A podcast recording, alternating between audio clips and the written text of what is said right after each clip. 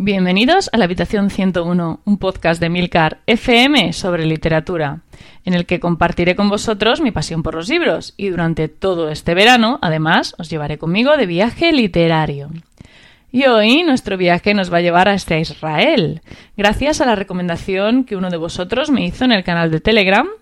Descubrí esta novela que bueno, me ha gustado bastante. La verdad es que es que fue una recomendación que, que me hizo ilusión entre otras cosas porque tengo muy buenos recuerdos de mi viaje a Israel y bueno, me pareció una idea fantástica incluirlo en, esta pequeña aventura veraniega.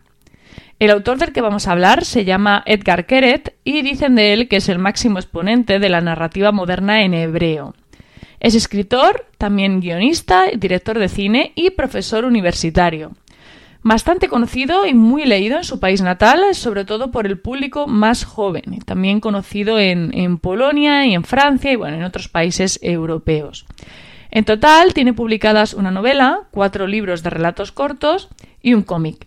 Todos ellos han sido bestseller en Israel. En castellano es posible encontrar varias de sus obras, todas ellas traducidas por la editorial Siruela.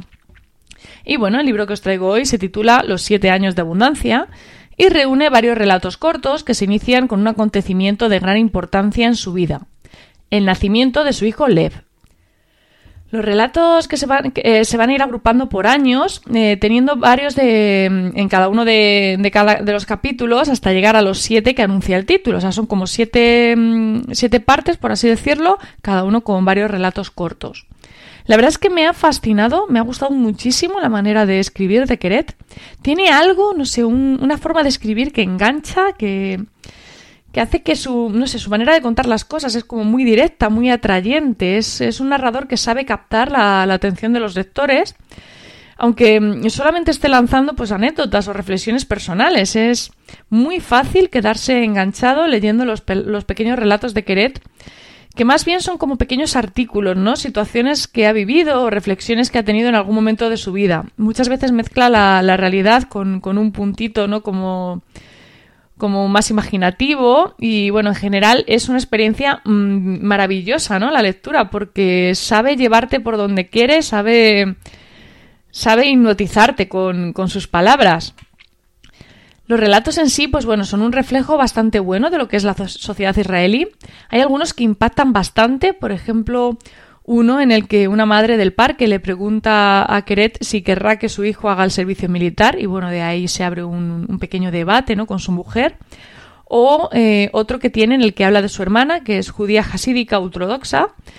Y bueno, es bastante intenso también. Y bueno, hay otros que quizás sean más, flojos en cuanto a contenido, me refiero en el, en el sentido de que quizás el contenido no sea tan impactante, pero la verdad es que Queret tiene como un don, ¿no? Porque es capaz de contarte algo tan absurdo como que ha dejado a un taxista a subir a su casa a utilizar el baño y hacer que sea un relato fascinante, ¿no? Es, no sé, su lucidez a la hora de, de escribir es invidiable, de verdad, me da muchísima envidia cómo escribe este autor porque consigue que, cualquier cosa que te cuente sea apasionante. A mí personalmente me han encantado relatos como el que habla sobre su hermano, titulado Idolatría, uno titulado Bombas en el Horizonte, de, que habla sobre bueno, los, supuestos ataques de, Irán, ¿no? Otro que se llama Llamada y Respuesta, que es sobre un, el típico teleoperador que te llama para venderte algo. Y el de De repente lo mismo, que es el que habla del nacimiento de su hijo.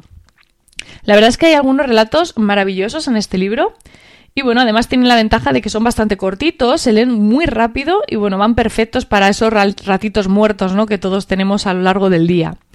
En líneas generales es un libro muy fresco, entretenido, con más profundidad de la que aparenta a simple vista y con unos relatos escritos de una manera brillante, de verdad. O sea, es que se leen, se leen en un suspiro y se leen con ganas. Sin duda es una opción más que interesante y un autor al que merece la pena acercarse. La verdad es que tras leerle me queda bastante claro por qué tiene tanto éxito en su país y que desde luego yo voy a leer algo más de, este escritor porque me ha, me ha gustado mucho. En fin, muchísimas gracias por el tiempo que habéis dedicado a escucharme. Espero vuestros comentarios en nuestro grupo de Telegram t.me barra habitación 101 y dejo los comentarios abiertos a sugerencias, países y libros para incluir en este viaje, que recordad, ya le queda poquito poquito. En fin, leed mucho y recordad, nos encontraremos en el lugar donde no hay oscuridad.